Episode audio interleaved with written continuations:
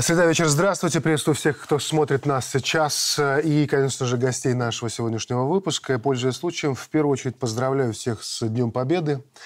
Это, безусловно, очень важно. И э, ни в коем случае не надо думать, что он ограничен 9 мая, одним днем или даже годом исторической памяти.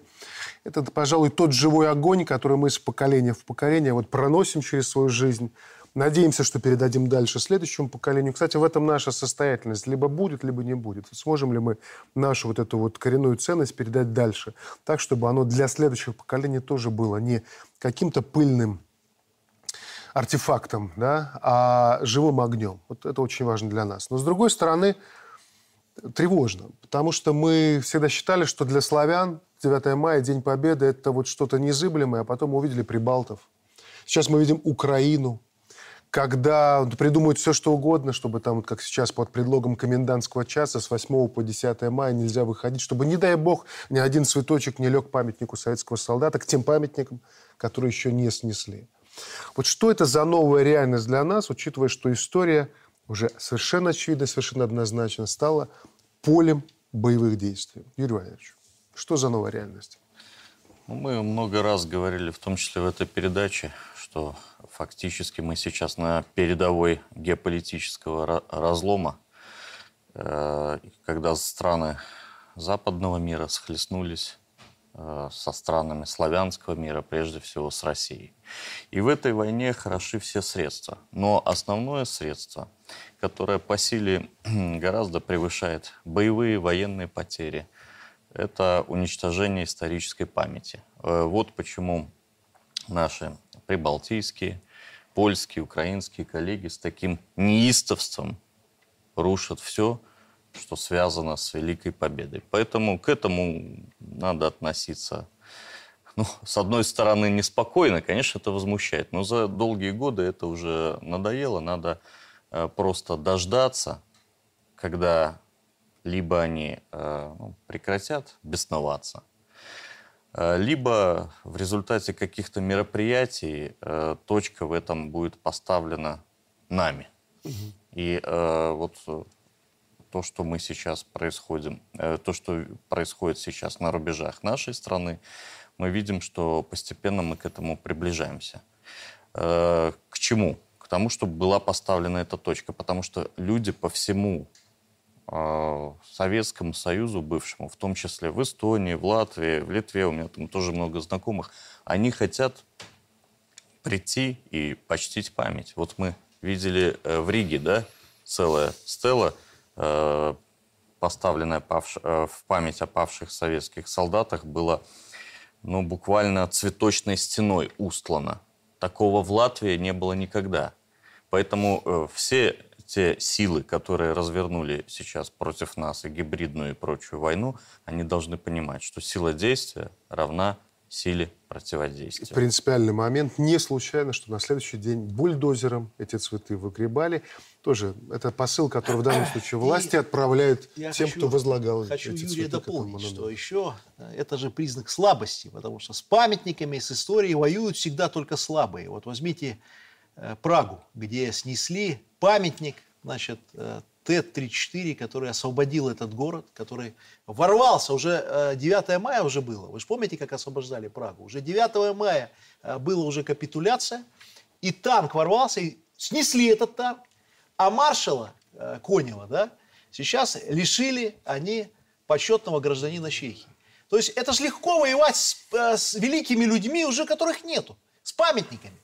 Э, легко сносить э, бюсты Жукова на Украине и гордиться тем, что мы снесли последний, все, больше их нету. Это слабость, это значит, нету исторической правды за ними, нету за ними ничего, будущего нету за этой позицией. Только слабаки, люди, которые не могут воевать живыми, они воюют с мертвыми. И это единственное, Юрий, я скажу, что они не прекратят бесноваться. Ничего не закончится само. Они бы и 40 лет назад, может быть, сносили бы наши памятники, но боялись, потому что знали, что за это будет. Сейчас они там не боятся в Европе, не боятся, пока не боятся. Единственный вариант, чтобы этого не было, это быть сильными, это жестко отстаивать свою позицию. Вот 9 мая, когда президент стояли, стояли мы все, он выступал, вот про послов, мы еще затронем эту тему.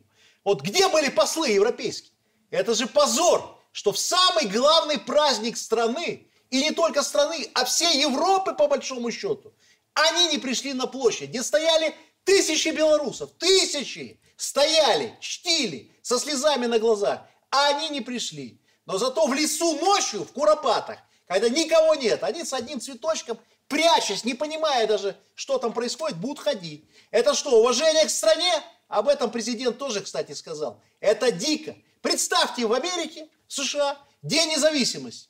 И послы не приходят. Выкинут со страны. А они привыкли к такому, что мы все это терпим. Мы терпеть не будем. Поэтому, Юрий, никто бесноваться не прекратит.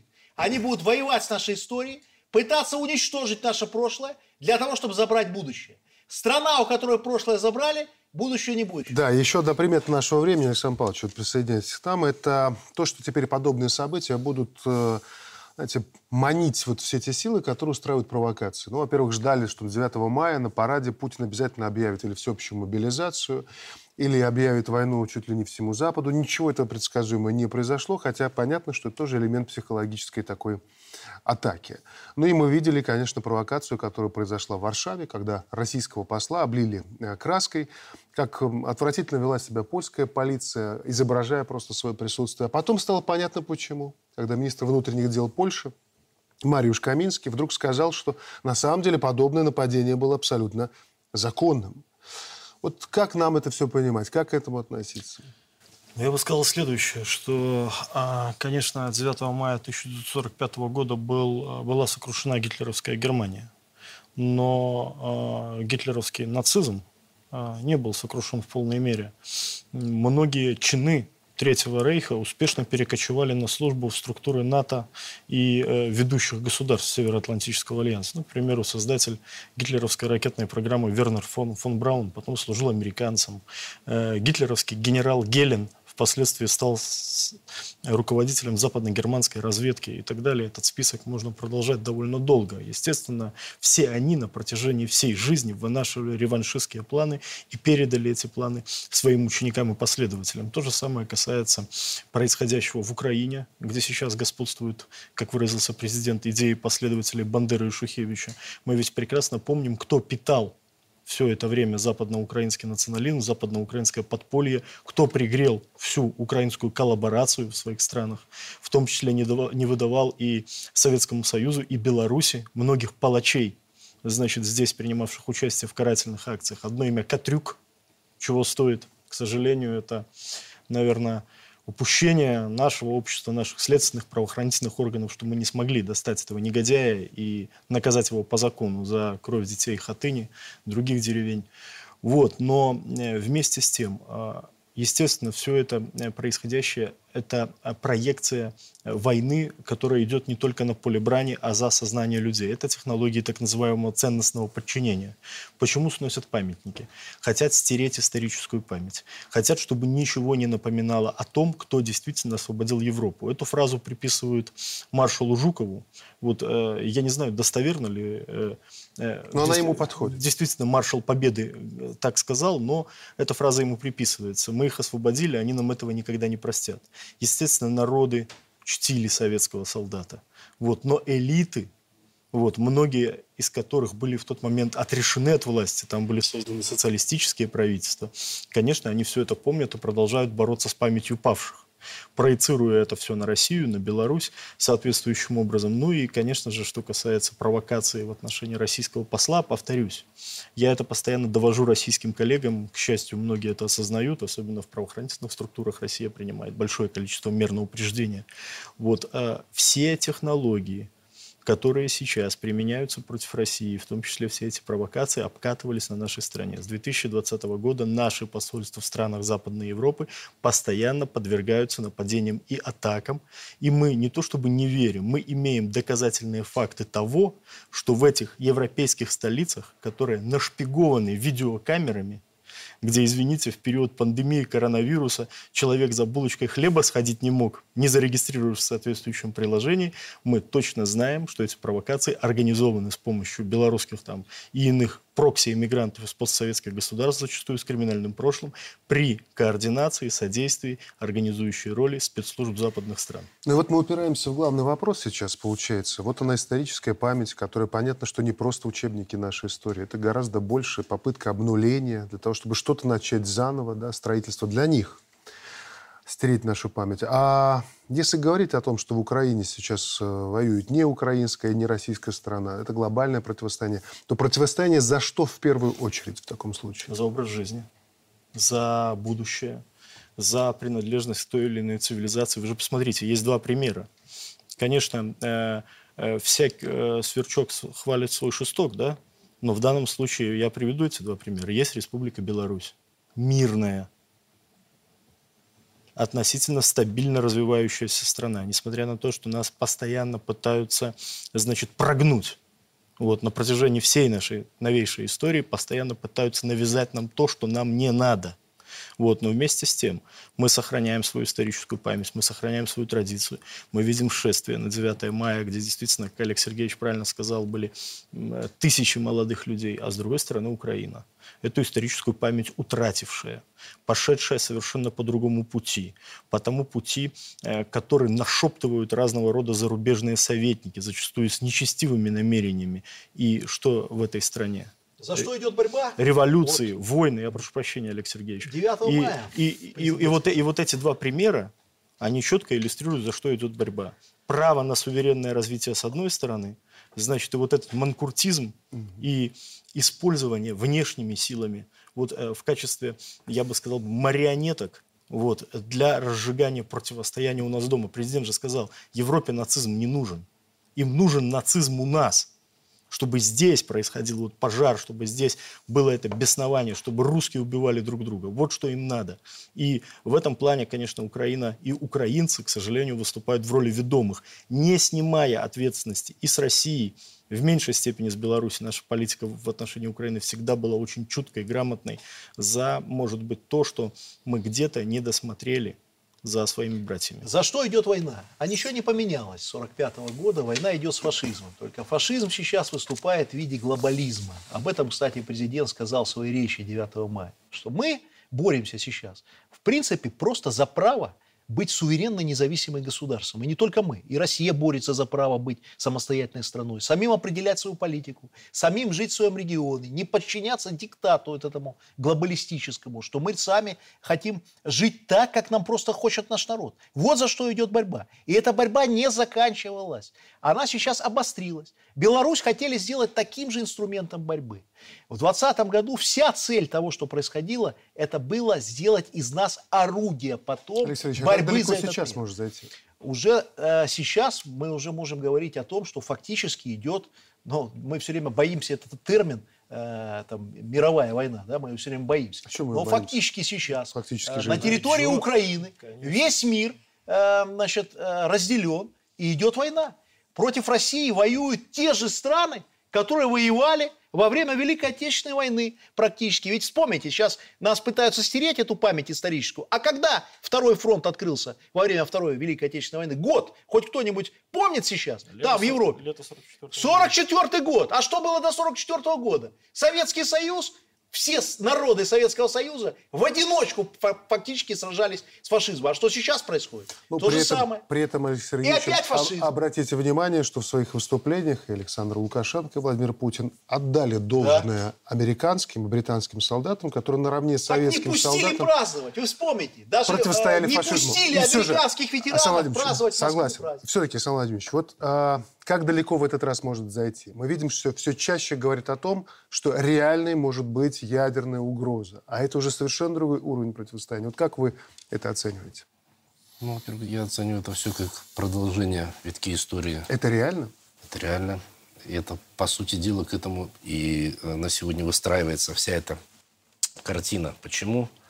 Давайте смотреть, проводить параллели. Когда зародился фашизм в Европе, цели Запада какие были? Направить его куда? На восток. Сейчас фашизм зарождается, э, зародился в Украине. Куда его направляют? На восток. Все учения, которые сейчас проходят вокруг Беларуси, союзного государства, они с какой целью? Для того, чтобы театром военных действий сделать Восточную Европу. Не титульную, не западную, да? а восточную. То есть опять то, чем можно безболезненно пожертвовать. Что можно использовать против чего? Против России. Вы же посмотрите, у кого растет ВВП. У румын, у чехов, литовцев, латышей, украинцев, поляков. За счет чего? За счет того, что они против России, против Беларуси.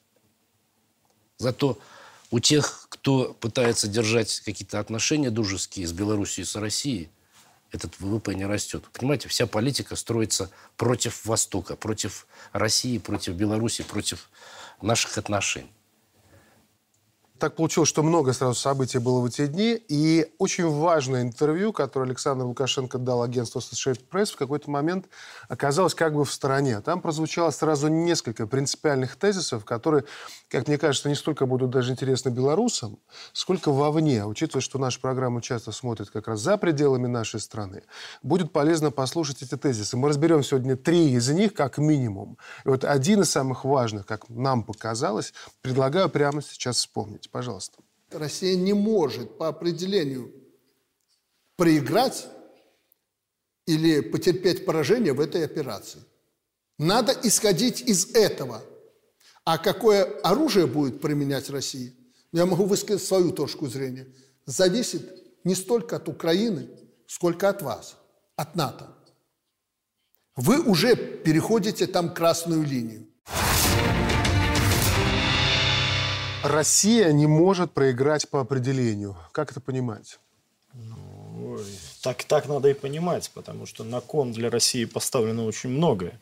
Просто, может быть, где-то в Москве, э, в кругу обывателей, э, пребывая на улицах российской столицы, э, это не так заметно на самом деле идет полноценная война, и Россия воюет, в общем-то, вопрос украинский и будущего украинской государственности, хотя э, в Киеве кажется сейчас, что их избрали в качестве пупа земли, он на самом деле периферийный.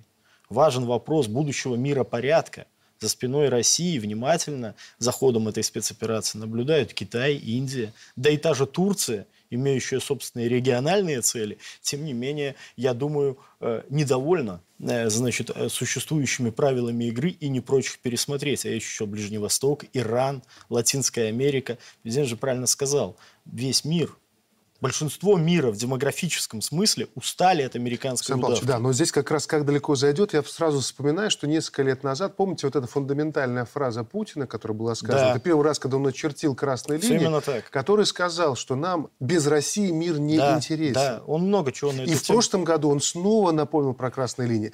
Почему не слушают даже сейчас на Западе? Неужели думают, что Путин блефует? Понимаете как? Вот я недавно общался с одним довольно высокопоставленным западным дипломатом, и он, скажем так, не с горечью, но констатировал, что все меньше в мире и в Европе осталось людей, которые понимают Россию, а Россия в их понимании это Путин. Путин Ферштейн. Угу. То есть вот людей, которые Путин Ферштейн, остается все меньше и меньше. Зачастую они наделяют российское руководство какими-то демоническими чертами, которого, которых на самом деле нет. А иногда представляют Россию излишне слабой, чего тоже на самом деле нет. Ну, например, вот агентство Bloomberg публикует измышления разного рода экспертов о том, что Россия якобы не решится применить ядерное оружие в случае, значит, если Запад будет в этой войне превозмогать. Э, вот. Есть заявление польских некоторых э, бывших генералов, хотя, как у нас говорят, бывших не бывает, о том, что они Беларусь там за три дня завоюют, mm-hmm. понимаете? Это ведь не просто так. Это проработка э, вот нашей реакции, нашей гибкости. Эти заявления вбрасываются в информационное пространство неспроста. Я даже так, наверное, приоткрою, может быть, завесу тайны для наших телезрителей. На самом деле нельзя сказать на сегодняшний день, что Беларусь избежала войны. Мы не в войне, благодаря грамотной, очень мудрой политике нашего президента. Э, опасность войны некоторое время назад была выше, чем сейчас.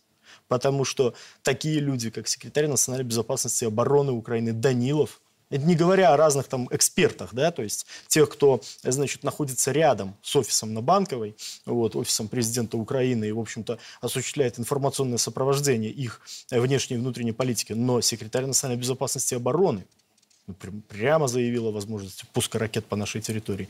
И мы знали о том, что они готовят, э, значит, удары по э, Мозырскому нефтеперерабатывающему заводу, понимаете? И нарушения нашей государственной границы были.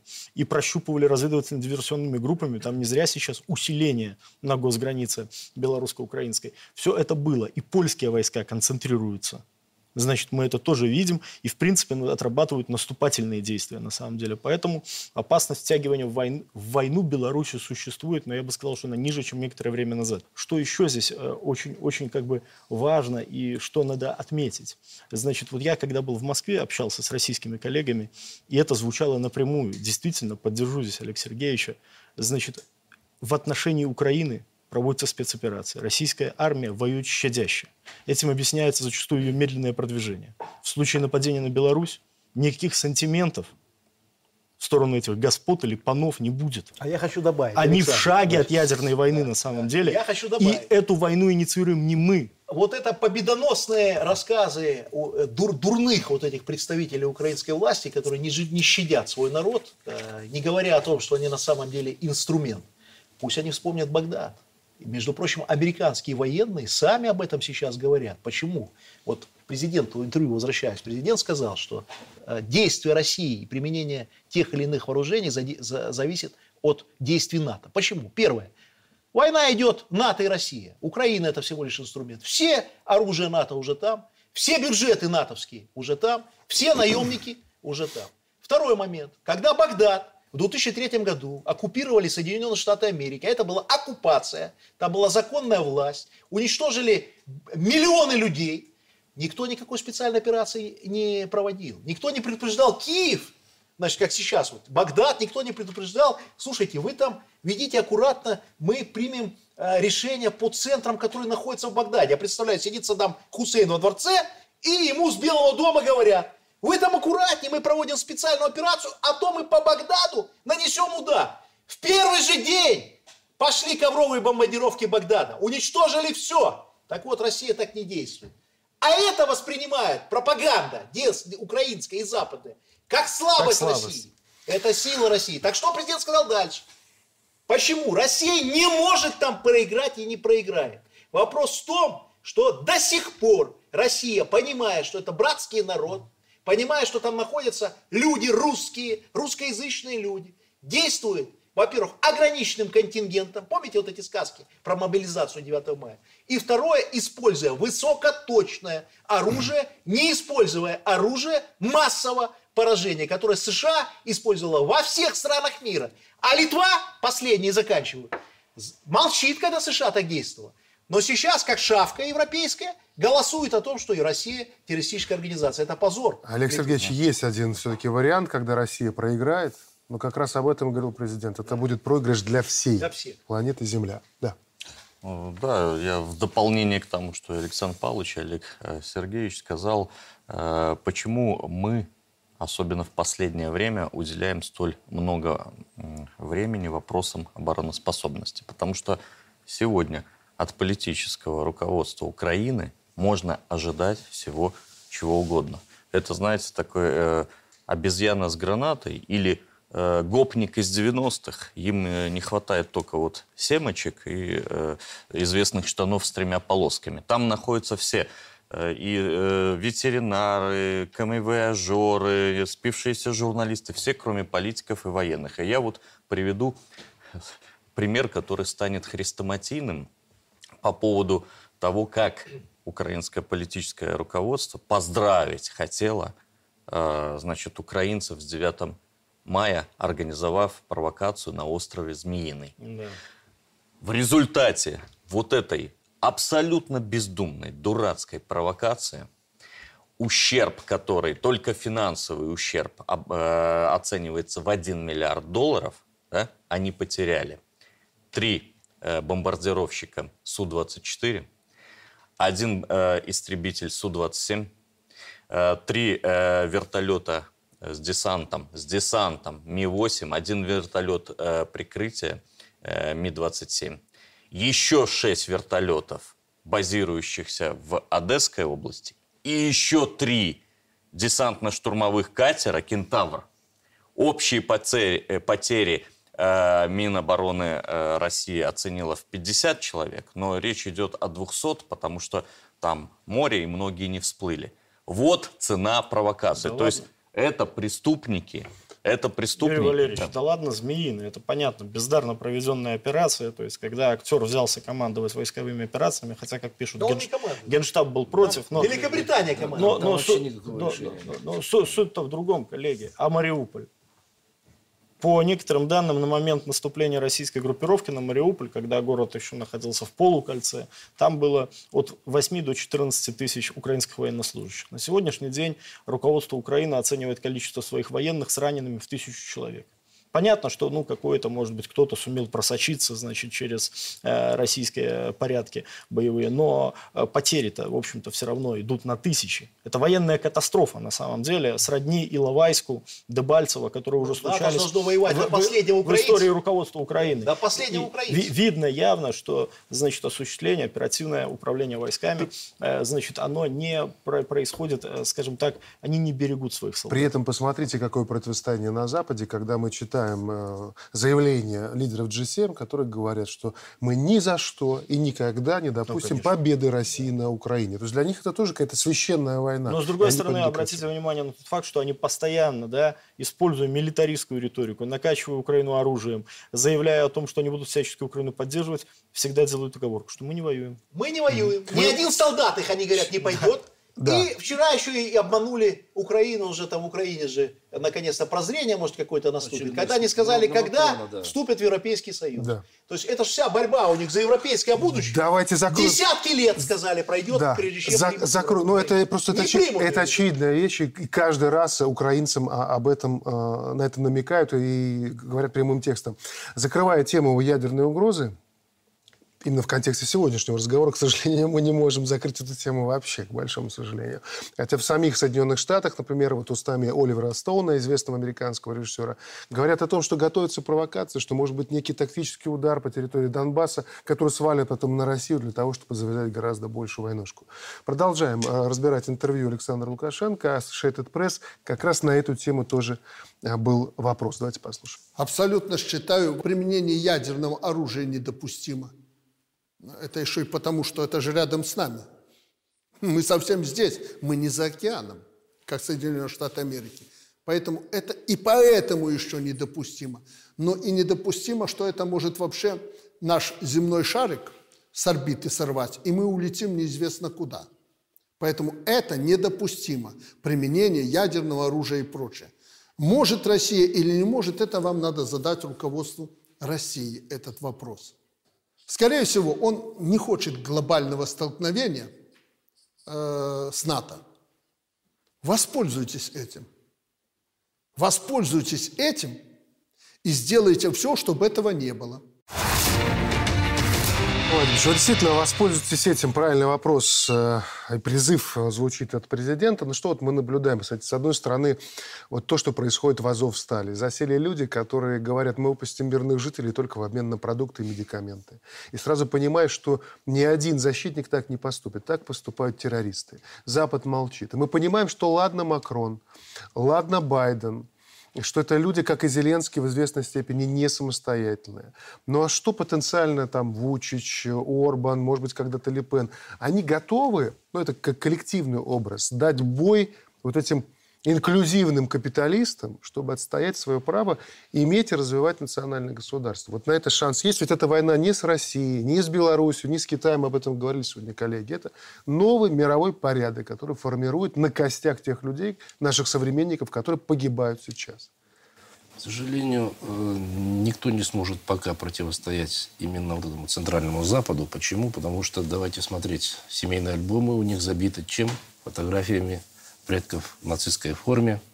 Это гитлеровцы, это коллаборационисты и так далее. То есть для них, для Запада, это, правильно говорили коллеги, это реванш, это попытка смыть позор поражения в 1945 году, только уже кровью уже э, нацистских штрафбатов, потому что по-другому назвать не могу, э, вот эти все Азовсталь в Украине и так далее. Поэтому они будут прилагать максимум усилий. Кстати, э, если смотреть на остров Змеиный, эта попытка, это не просто была пиар-акция, это была попытка э, или идея захватить э, стратегически важную точку, точку контроля потоков, именно движения оружия учения, которые сейчас проводят в Польше, Литве и Латвии, они тоже направлены на то, чтобы контролировать вот эти потоки поставок оружия. И они будут это оружие поставлять до последнего. А на сегодняшний день угроза ядерной войны будет держаться до тех пор, пока не исчезнет сама идея нацизма который возродился на территории Украины, который подпитывается Западом. И, как я уже говорил, Советский Союз победил фашизм когда? Когда пришел в логово фашизма. Да? И, скорее всего, и, наверное, другого варианта нет, пока не придет в логово нынешнего фашизма. И да, это, наверное, даже и не Киев. Ну, очевидно, что это не Киев. Понимаете? Поэтому будем думать о том, что у России получится решить эту проблему мирового значения любой войны есть политэкономическая составляющая. Вот один из аспектов этой войны – это коренное пере... коренная переориентация российских экспортных потоков с запада на восток. Ну, к примеру, могу сказать, что товарооборот между Россией и Китаем с начала текущего года вырос на 25%, составил более 50 миллиардов долларов. При этом у России, что немаловажно, плюсовое торговое сальдо с Китайской Народной Республикой, что бывает не так часто, порядка 10 миллиардов. В это же время Соединенные Штаты Америки поставили рекорд по поставкам нефти в страны Европейского Союза с 2016 года, когда эмбарго на поставки нефти было отменено, то есть был запрет на поставки нефти из США.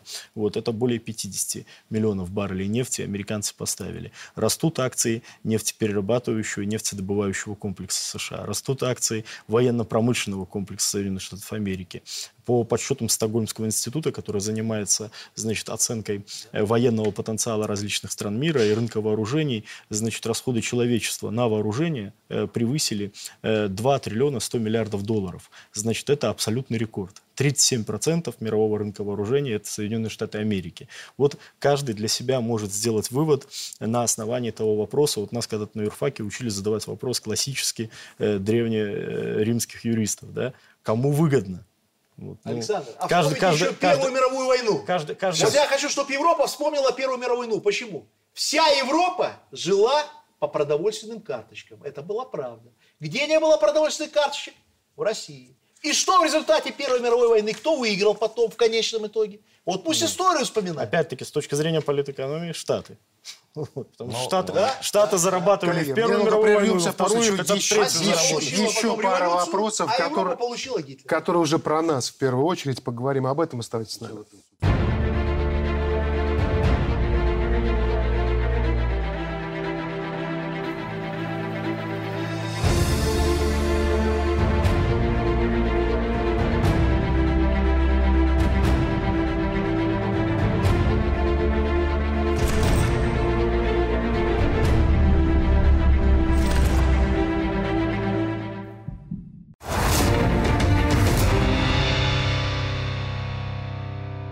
Мы продолжаем программу. Давайте попытаемся понять, как мы докатились до такой жизни. Вот видим ленд-лиз. На этой неделе Байден все-таки подписал соответствующий закон. И пока одни хлопают в ладоши, радуются, что сейчас будет очень много американского оружия там на Украине, другие начинают понимать, что это не подарок, что это товарный кредит, который десятилетиями, если не дольше будут отдавать украинцы, то есть это долговая яма, если называть все своими именами.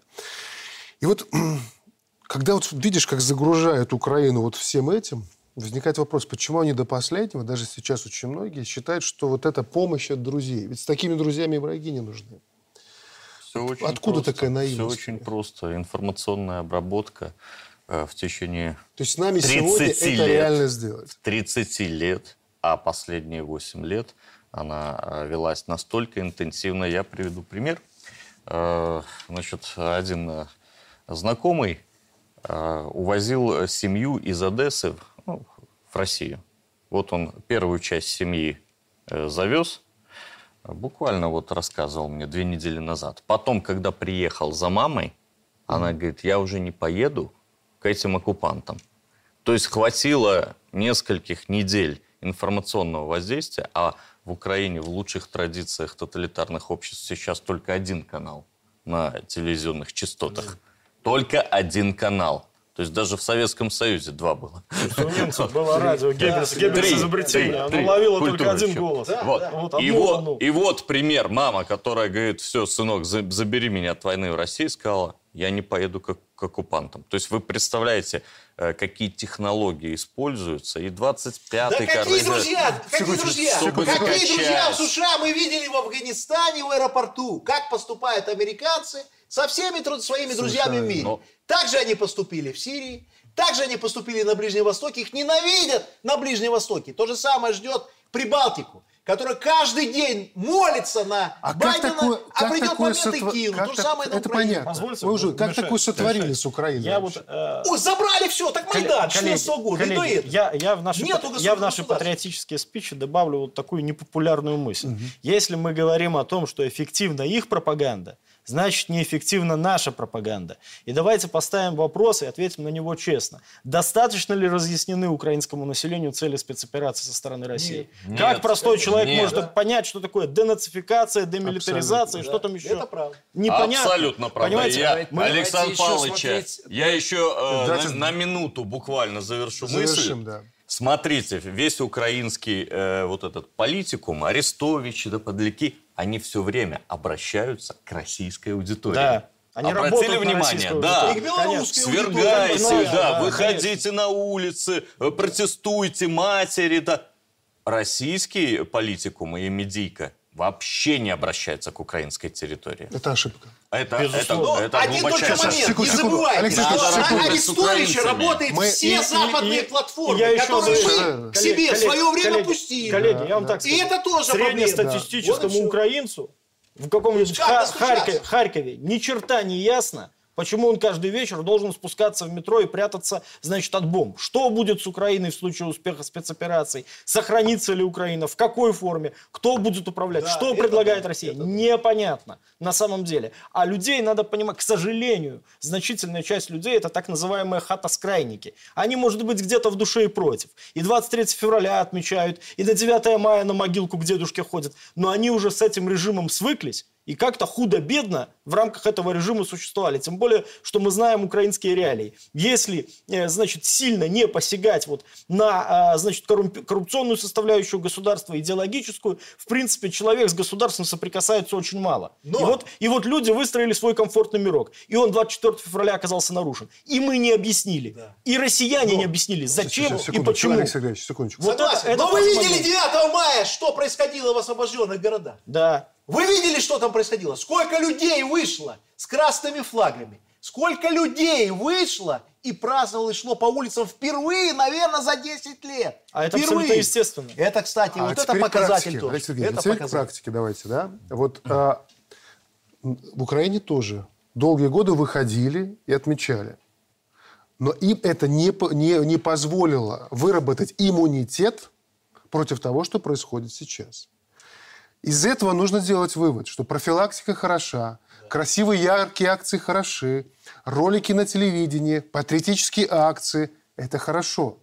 Но что еще должно быть, чтобы в этой информационной войне, которая А вот. ведется, секундочку, не на словах, а хорошо вооруженными противопоставлять. А вот в этом разница сопернику. Белоруссии и Украины глобальная. В чем? том, что они уничтожили свои государственные институты с 91 года. Спецслужбы, государственные институты отдали под внешнее управление. Вначале это плавно заходили НКО, а Беларусь не отдала. Вот поэтому в 2020 году Майдан, который уже был у нас не первый, который был в шестом году, в 2001, в 2010, он опять провалился, хотя кинули миллионы долларов. Потому что мы эти десятилетия нас упрекали в диктатуре. А на самом деле это сильные государственные Значит, институты что мы сейчас должны делать? укреплять их дальше. Вот мы провели референдум, мы уже живем сколько месяцев по новой конституции. Вообще кто-нибудь про это вспоминает? А надо вспоминать, что идет перестройка государственных органов. Вот я в парламенте как депутат. Парламент перестраивает свою работу. Идет круглогодичная сессия. Олег Продолжать Сергеевич, Олег Сергеевич, а вот здесь сразу, мы просто пройдем эту тему, она очень важна. Я уверен, что ряд чиновников, которые занимаются вот этими вопросами, сейчас скажут, да, мало не говорим, давайте бросим журналистам, они будут говорить. Они должны. Но вы поймите, они наконец, что Конституция, любые другие законы, да. они будут эффективны Конечно. для народа, когда народ будет ощущать да. его на себе. И ты с тысячу раз скажи ему, что это хорошо. Да. Но пока он не поймет на себе, что это хорошо, это работать не будет. Коллеги, мы фактически прифронтовое государство. А с точки зрения э, оценок западных, так сказать, специалистов, мы часть единого экономического военно-политического пространства с Россией. Поэтому нас долбят санкциями практически так же, как и Россию. Несмотря на то, что мы прямого участия в военных действиях в Украине не принимаем. И в этой ситуации информационная война, а по, э, значит, э, мнению э, генсека НАТО Столтенберга информационное пространство – это тоже поле войны, это не секрет Полишинеля уже давно, это дело каждого. Я в этой связи вспоминаю э, мой один спор с коллегой Олега Сергеевича, с одним из депутатов, который обвинил одного из журналистов наших известных. Вы проиграли информационную войну в 2020 году, не мы, значит, а вы и вы все. Поэтому это дело и депутатов, и социально активных граждан, значит, и вообще людей с патриотической позицией каждый день, везде, используя все и возможные... И не спать! Уже скоро 24-й год! Все Выбор. возможные силы и средства нести нашу правду в массы. И здесь еще очень важный момент. Олег Сергеевич, вы говорили правильно. Мы там НКО, значит, заблокировали, э, правильные решения на референдумы приняли. Заслуги белорусского народа никто не умаляет. Мудрого. Не думаю, что украинский народ там сильно глупее нас. Просто нам повезло у нас в 1994 году пришел политик, да. который делал то, что обещал. Вы вспомните, в Украине Кучма приходил к власти с какими лозунгами?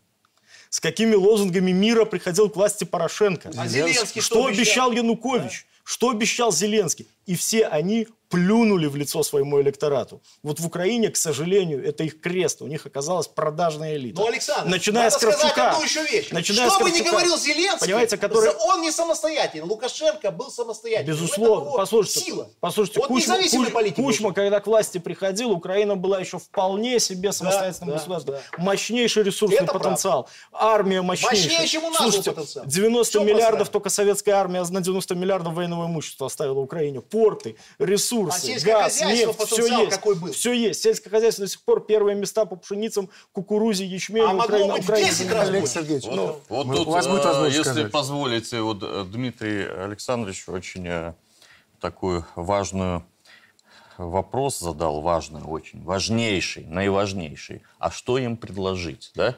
Так вот, украин, украинцам, mm. украинцам надо предложить идею, которая по своей силе по своей силе сможет не только конкурировать, но и э, ну, в разы э, заинтересовать большее количество людей, чем та политика, которая сейчас проводится э, политическим руководством Украины. Какая это, да, какая это идея? Ведь э, сейчас мы смотрим в эфире российского телевидения, они э, все чаще и чаще говорят «Донбасс, Донбасс, денацификация Донбасса». Подождите, вы начинали операцию денацификации всей Украины. Толку, если вы денацифицируете только Донбасс. Если в корзину с чистыми, зелененькими, розовенькими, красными яблоками положить одно гнилое, что будет со всеми яблоками? Вы все равно придете к этому вопросу денацификации всей территории. Так вот, украинцам надо объяснить, что российские э, политическое руководство военное проводит денацификацию, демилитаризацию.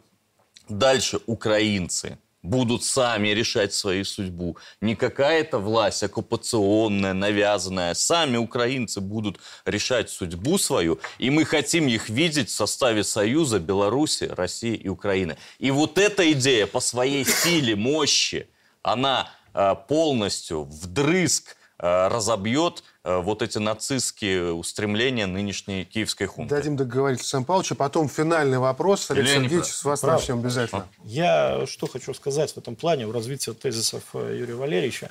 Значит, успешный опыт победы над петлюровцами, которых тогда питала Польша, над бандеровцами, которых питала гитлеровская Германия, а впоследствии британская и американские разведки, у нас в советское время уже был. Придумывать велосипед не надо. Надо просто взять ту мелодию и настроить ее на новый лад. Я где-то в эфире одного из российских телеканалов приводил пример.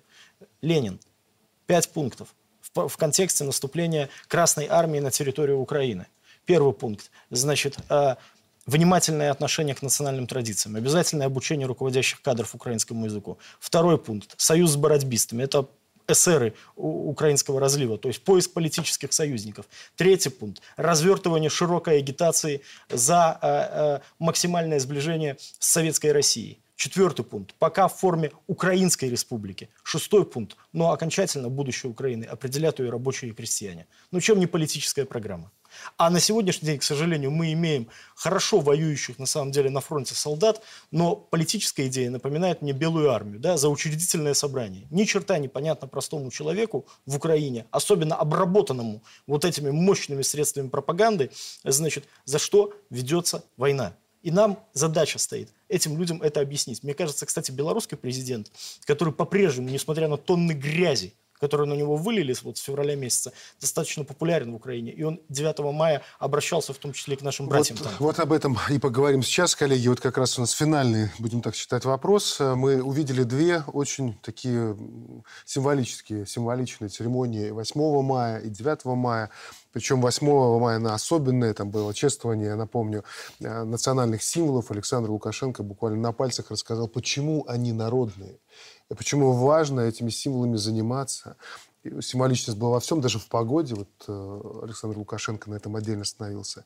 И там, как заметил Александр Павлович, действительно было обращение к белорусскому народу в большей степени. А вот 9 мая вовне. с площади вовне. Победы это был посыл вовне, в мир. Я предлагаю фрагмент вспомнить, а после мы его обсудим. Пожалуйста. В самом страшном сне невозможно было представить, что там, в этой братской нам стране, чудом выживший, под сапогом фашистских оккупантов, нацизм снова поднимет голову.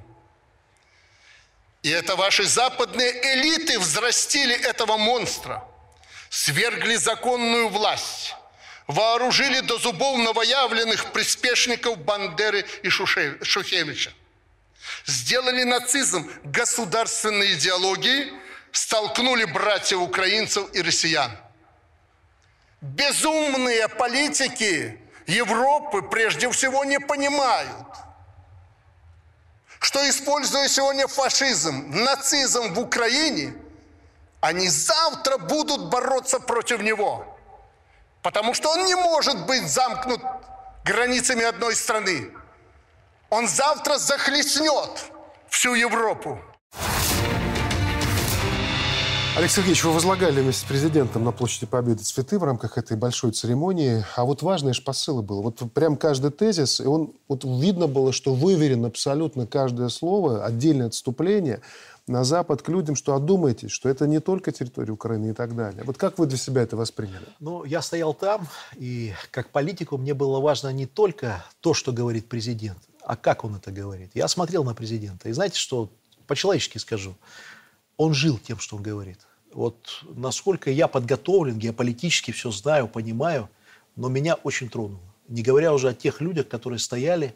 Я бы очень хотел, там еще один посыл угу. прозвучал, чтобы Министерство иностранных дел сделало все, чтобы эти слова президента как можно больше людей услышало в Европе, в мире. Уже отклик пошел. Ведь как бы нас ни блокировали, все равно информация просачивается. Я вижу, как тепло реагирует в Европе, как тепло реагирует в мире. Почему? Что вообще было в этой речи президента? Первое. Беларусь – это донор мира в Европе. Ведь несмотря на жесткость какую-то выступления президента, звучало то, что мы хотим мир. Мы не хотим войны, мы не хотим ни с кем воевать, мы хотим жить, мы хотим, чтобы все жили нормально. Второе. Твердость прозвучала. Кто бы нас не ломал и не пытался сломать, глядя на эти тысячи молодых людей, на тысячи глаз, которые пришли слушать президента, чтить 9 мая, понимая, что сломать нас будет, ой, как непросто. Я не верю, что нас сломают. И третье, я увидел вот то сегодня, то, что Александр много говорил, Юрий, мы все, о модели какого-то будущего нашей страны, России, Европы. Я его выступление президента услышал, это будущую модель. И она, на мой взгляд, формируется в нескольких словах – чтить прошлое, быть суверенными и независимыми, быть сильными и бороться за мир. Я считаю, что то, что сейчас происходит и на Украине в том числе, это борьба за мир. И, как всегда, эту борьбу ведут славяне, русские, белорусы. Да, мы не участвуем в специальной операции, но мы воюем не меньше. Нас давят санкциями, мы боремся за то, чтобы иметь право иметь свой голос. Мы боремся за будущее, в том числе и славянского братства. И Беларусь, вот президент тоже эту фразу сказал, она мне очень понравилась. А разве мы не, не опять Брестская крепость, как и были? Да, мы Брестская крепость. Со своими ценностями и со своей борьбой и мужеством, которое у нас никто не заберет. Поэтому я стоял со слезами на глазах. Честно, вот клянусь, и я видел многих людей, которые стояли со слезами на глазах. И это вселяет будущее. Вот на самом деле 9 мая, как говорят, это праздник со слезами на глазах. Вот посмотрите, сколько людей. Сравнить с прошлыми годами, вышло гораздо много людей, больше людей, гораздо. И сложились многие факторы. И хорошая организация, и все, что происходит, и э, все события, которые происходят. То есть все вместе привело к тому, что тысячи людей вывалило на улицы. И это дорогого стоит. Это стоит дорогого. Спасибо. А, Александр Владимирович. Я могу сказать так, что глава государства неоднократно повторял, что наступили трудные времена. Эти трудные времена, естественно, будут сплачивать наш народ, наше государство. И все те моменты, которые поднимались последнюю неделю, включая даже обороноспособность, вот, говорят о том, что нам придется еще много решать вопросов именно защиты. Потому что то, что мы имеем, нам придется очень долго и упорно защищать. И если мы будем это готовы и способны делать, то, соответственно, независимость будет наша. Александр Павлович, ваши выводы. Чему нас должно это время научить наше нынешнее? Ну, время тревожное. Вот. И, на мой взгляд, если мы говорим об обществе, то, конечно, первостепенное значение имеет информационная гигиена. Нужно очень внимательно относиться к той информации, которая, а, значит, озвучивается в открытом доступе, которая публикуется в интернете, которая в прямом смысле сыплется на голову нашим согражданам. Ну и второе, как мне кажется, показала практика, проведя наш народ через многочисленные испытания в 90-х, в 2000-х и в последние три года через пандемию, через попытку, масштабную попытку цветной революции, разжигания гражданской войны, через вот ведя сейчас через тяжелейшую в геополитическом плане ситуацию, связанную с конфликтом в Украине, Александр Лукашенко в очередной раз доказал, что он тот лидер, тот флаг, тот маяк, вокруг которого надо сплотиться. Надо отбросить в сторону вот эти детские инфантильные рассуждения о том, что много лет у власти, хочется чего-то другого, понимаете, это не мороженое и не банка с пивом. Это государство и государственная политика. И здесь очень важно, чтобы наш небольшой белорусский корабль через этот шторм прошел и вышел с минимальными потерями. Кроме этого опытного рулевого, как мне представляется, вот, никто на сегодняшний день не способен э, в полной мере отвечать за будущее нашей страны. Поэтому давайте сплачиваться вокруг флага, давайте раздеваться и работать. Нам будет тяжело, но я уверен, что у нас есть потенциал, есть силы и средства для того, чтобы выстоять и пройти через эти испытания. Благодарю. Юрий Владимирович. Присоединюсь ко всем словам, которые озвучили коллеги очень важное, нужное, проникновенное. Э, знаете, первая строчка в нашем гимне так и звучит. Мы, белорусы, мирные люди. И мы чтим наши исторические традиции. Э, мы э, любим наш народ, нашу память, нашу историю, наше руководство. Но мы должны держать порох сухим и быть готовы к любому развитию событий. В современном безумном мире, а другим прилагательным его невозможно назвать, э, мы должны быть готовы ответить на любой исторический вызов. И чтобы на его, на этот вызов ответить эффективно, оперативно, действенно, конечно, мы должны быть едины. По крайней мере, в этот момент, в этот судьбоносный, исторический, переломный для всего человечества момент. Спасибо большое за участие э, в нашей программе, за, за то, что иногда она была, может быть, слишком эмоциональной. А это, кстати, особенность белорусов. Вот э, привыкли, что мы такие очень спокойные, померкованные, размеренные. Это люди не знают, кто мы такие.